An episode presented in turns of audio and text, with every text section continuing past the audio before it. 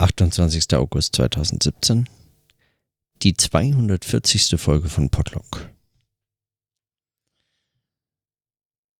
Der Tag war heute wieder voll mit Organisationsfragen und Behördengängen und ich habe es tatsächlich erfolgreich geschafft, hier einen offiziellen Ausländerstatus zu bekommen und damit Aufenthaltsgenehmigung für 5 Jahre. Und so hoffnungslos und verworren die Behördengänge der letzten Male waren, bei denen man eigentlich überhaupt nicht hat absehen können, wie und unter welchen Bedingungen das hat glücken können, so erfolgreich und reibungslos war das heute.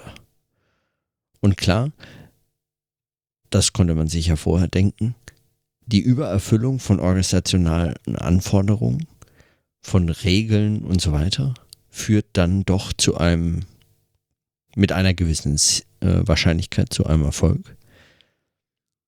Aber wie einfach das dann letztlich geht, das hat mich dann in der Situation doch überrascht. Es geht dann tatsächlich um Übererfüllung.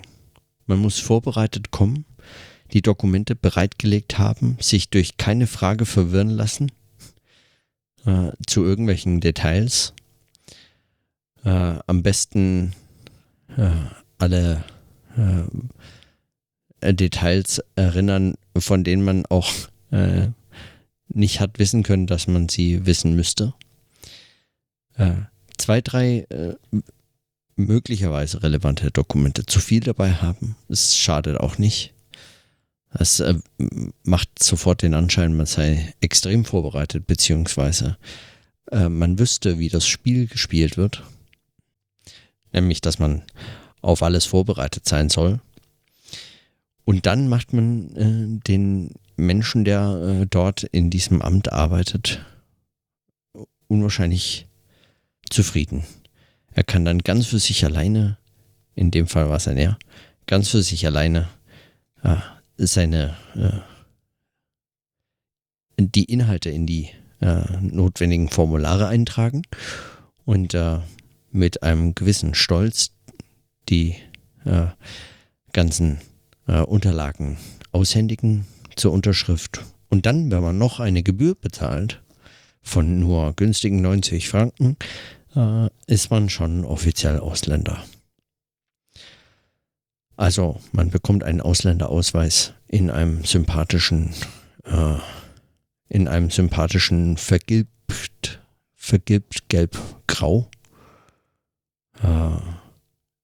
das nochmal die Position deutlich macht. Das ist so der Eindruck.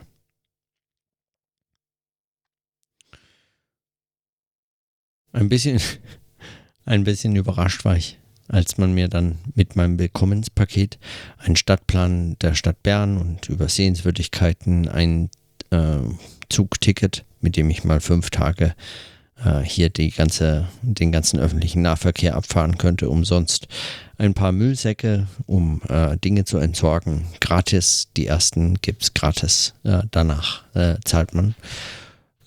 All das hat man mir überreicht und zudem auch einen Gutschein für die Apotheke für Jodtabletten, denn eines der ältesten Atomkraftwerke der Schweiz steht hier um die Ecke und nur für den Fall, dass man sich eben sicherer fühlen wollte. Wenn was wäre, könnte man sich eben am besten jetzt die Tabletten besorgen und dann hätte man immer was zu Hause. Es ist als Willkommenspaket schon gewöhnungsbedürftig. Erstmal Medikamente zu bekommen, aber ich finde, das unterstreicht nochmal, also das macht eigentlich nochmal klar, mit welchen Eventualitäten man eigentlich rechnen muss. Also man muss mit allem rechnen in dem Fall. Und beflügelt von meinem Erfolg bei der Fremdenpolizei bin ich gleich dazu übergegangen, auch noch die Regularien der Uni zu erfüllen und mich zu versuchen zu immatrikulieren. Dazu haben mir noch ein paar Dokumente gefehlt. Beglaubigte Kopien. Es stellte sich heraus, muss ich gar nicht beglaubigen lassen. Sehr gut, weil es wäre teuer gewesen und gar nicht möglich.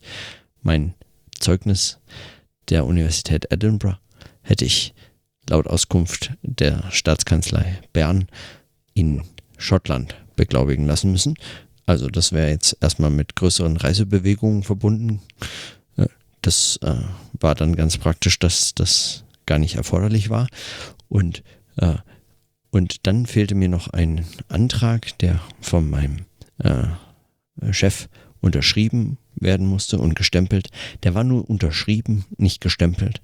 Also fuhr ich zurück ins Institut, habe den kurzerhand selbst gestempelt, weil ist ja unser Institut, und brachte ihn wieder zurück.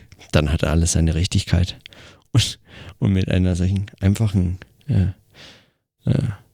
also es wirklich diese skurrilen Situationen, in denen man sich selbst dann die Dokumente abstempeln kann, um zu erfüllen, was die Bedingung ist. Andernfalls gilt es nicht. Das finde ich also schon mehr oder weniger großartig. Das macht nochmal deutlich, was Organisation eben auch bedeuten kann. Also wenn wirklich es genügt, dass man sich selbst das Dokument abstempelt. Und eigentlich auch jedem klar sein müsste, dass das natürlich so läuft, ja, dann, ich habe auch nichts Falsches gemacht. Das ist ja unser Institutssekretariat und was soll ich tun? Ich kann ja jetzt nicht erstmal warten, bis jemand kommt, der mir es abstempelt, nur damit es nicht ich bin. Und es war schon unterschrieben. Ich habe also auch praktisch nichts hinzugefügt, außer noch eine formale Kleinigkeit, die eben noch gefehlt hat. Und dann waren alle glücklich. Und es ging. Unmittelbar schritt man zur Tat und akzeptierte alle Dokumente.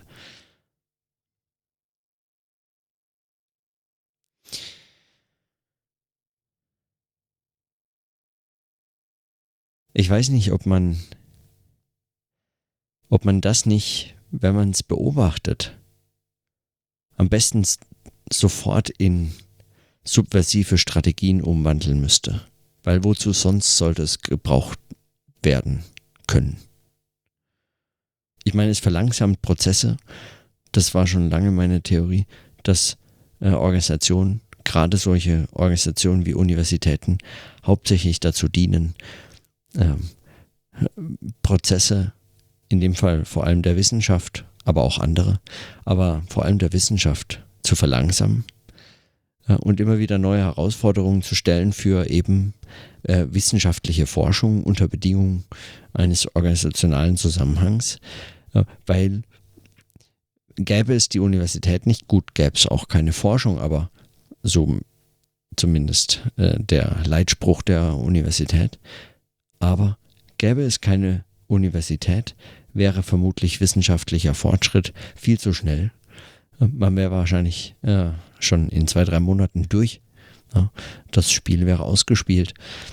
Und Gott sei Dank gibt es Universitäten, die ständig konstruktiv Steine in den Weg werfen, sodass man sich gut Jahre, Jahrzehnte, Jahrhunderte mit bestimmten Fragen beschäftigen kann. Einfach weil keiner durchblickt, welche Fragen gerade wo behandelt werden und weil man irgendwelche Anträge stellen muss, um Dinge herauszufinden. Also um Forschungsprojekte überhaupt erst anzustreben, geschweige denn durchführen zu können und dann zu einem Abschluss zu bringen, von dem auch nicht erwartet wird, dass das Forschungsprojekt zum Abschluss gebracht wird, sondern nur etwas, was man dann wieder in ein Formular eintragen kann und bestätigt, dass es die Aufwendung der Mittel gelohnt hat oder ähnliches. Also es ist ein Riesenapparat zur Verlangsamung wissenschaftlichen Fortschritts. Davon bin ich ziemlich überzeugt. Ich habe auch noch kein gegenteiliges Beispiel gehört oder selbst erlebt. Und ich, also das meine ich gar nicht negativ nur. Ich glaube, es zum Teil auch braucht. Die Verlangsamung des wissenschaftlichen Fortschritts, des sogenannten, von dem man ja sowieso nicht viel halten kann und vor allem nichts eindeutig Positives, vom Fortschrittsgedanken sowieso nicht, aber vom wissenschaftlichen vielleicht erst recht. Ja. Sagen wir mal, den Fortschritt im Sinne von einem steten vor sich hinlaufen, diesen Fortschritt, der wird zumindest verlangsamt. Aber wie man das jetzt in subversive Strategien umwandeln könnte, das wäre die Frage. Und zwar eine, oder mehrere Strategien, die es gerade nicht verhindern, dass Organisationen bestehen, sondern die sie zugleich stärken, als auch praktisch vollkommen außer Kraft setzen. Das wäre das Ziel. Also, dass Organisation nicht vollkommen in Frage gestellt wird, weil es würde die Strategie selbst letztlich ja untergraben. Sie wäre keine mehr. Ja, ohne Organisation ist eine subversive Strategie in Organisation praktisch sinnlos, nutzlos vor allem. Ja. Also sie darf sie nicht völlig außer Kraft, sozusagen nicht völlig in Frage stellen, aber zugleich die Mechanismen praktisch völlig außer Kraft setzen. Das wäre das Ziel. Und meine Erfahrung auf dem Amt heute würde meinen, dass man mit Übererfüllung schon mal ziemlich gut beraten ist. Also wenn man beispielsweise Mietvertrag, Arbeitsbescheinigung, Arbeitsvertrag,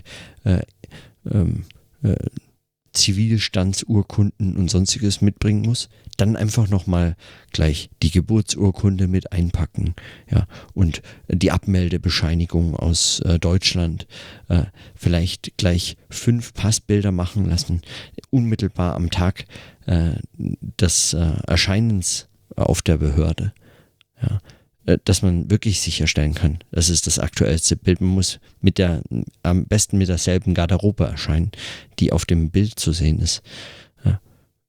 In meinem Fall fügte sich das ganz gut. Ich zog einen Zettel, also eine Nummer, musste 30 Minuten warten. Das gab mir genau die Gelegenheit, nochmal rüber zum Hauptbahnhof zu fahren, weil klugerweise gibt es keinen Fotoautomaten bei der Passbehörde, sondern nur einen im Hauptbahnhof. Dort machte ich dann 5 Bilder, brachte sie zurück und war sofort dran. Es konnte eigentlich nicht besser laufen. Und dann sitzt man einem verdutzten Beamten gegenüber, der gar nicht weiß, was er damit anfangen soll, dass jemand nun wirklich alles sofort dabei hat, und man schweigt sich so an und man wartet und wartet und irgendwann ist es einfach durch und man hat das Gefühl, man hat sich und dem anderen gerade Zeit geklaut aus einem unendlichen Zeitvorrat. Hat man Zeit herausgeschnitten, die jetzt plötzlich zur Verfügung steht, mit der überhaupt niemand mehr gerechnet hat. Und so schafft man Zeit. Also fast wie ein Produkt. Also mit solchen Übererfüllungsstrategien verschafft man sich Zeit. Also erschafft man sie sich eigentlich. Die war nie vorgesehen, die war schon längst verplant, mit eben organisationalem Aufwand, und man klaut sie aus diesem Vorrat, ohne dass es jemand praktisch bemerken kann, weil der Logik der Organisation zufolge hat man nichts Falsches gemacht. Man hat es einfach erfüllt, die Vorgaben vollständig erfüllt. Und dann hat man diese Zeit zur Verfügung, und was man damit anfängt, ist nun völlig einem selbst überlassen. Und in diesem Freiraum, der dann plötzlich entsteht aus dem Nichts, in diesem Zeitraum, da lassen sich Welten erfinden und vernichten, würde ich meinen. Da lässt sich wirklich mindestens mal einen Kaffee trinken, aber auch eigentlich größeres Denken. Wer weiß. Und dafür braucht es auch Organisation. Ich weiß, es ist organisationstheoretisch vermutlich eher schlicht. Aber lebenspraktisch äußerst relevant.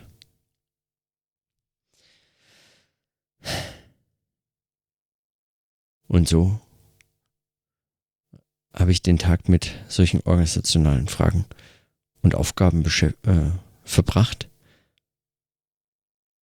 und gut zu Ende gebracht, bevor ich dann noch tatsächlich Zeit hatte, Rennrad zu fahren hier um Bern rum. Schon faszinierend einfach. Man fährt 5 Minuten von der eigenen Wohnung weg und man steht mitten im Nichts. Gefühlt kilometerweit außerhalb der sogenannten Hauptstadt, von der ich erfahren habe, dass sie als Hauptstadt zumindest gar nicht so ernst genommen wird. Hauptstadt ist der Grund, genau, das hatte mir neulich einer gesagt. Hauptstadt ist Bern eigentlich nicht, aber zugleich ist Hauptstadt der Grund, warum Bern einen neuen Bahnhof hat. So. Letztlich auch nur so eine Art subversive Strategie, damit umzugehen, dass es organisationale Zwänge auch auf nationalstaatlicher Ebene geben muss. Wenn man sich das anschaut und durchdenkt, dann kann man möglicherweise ja schon nachvollziehen, warum so Leute wie Slavoj Žižek aus ihrer sowjetischen Vergangenheit sich zumindest noch ein gewisses Interesse für Bürokratie bewahrt haben. All den anarchistischen Kritiken von bürokratischen Apparaten zum Trotz. Und all diesen wirklich menschenverachtenden Geschichten, die man von bürokratischen Staatsapparaten auch kennt. Die hier natürlich wenig Anlass und Chance zu subversiven Strategien bieten. Aber das ist alles 2-3 Nummern kleiner in der Schweiz. Scheint mir. So. Und morgen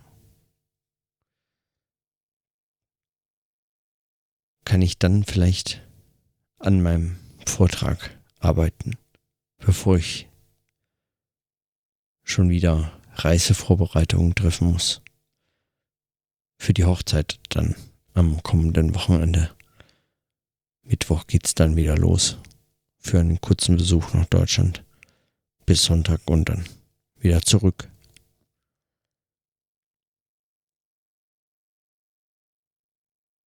So.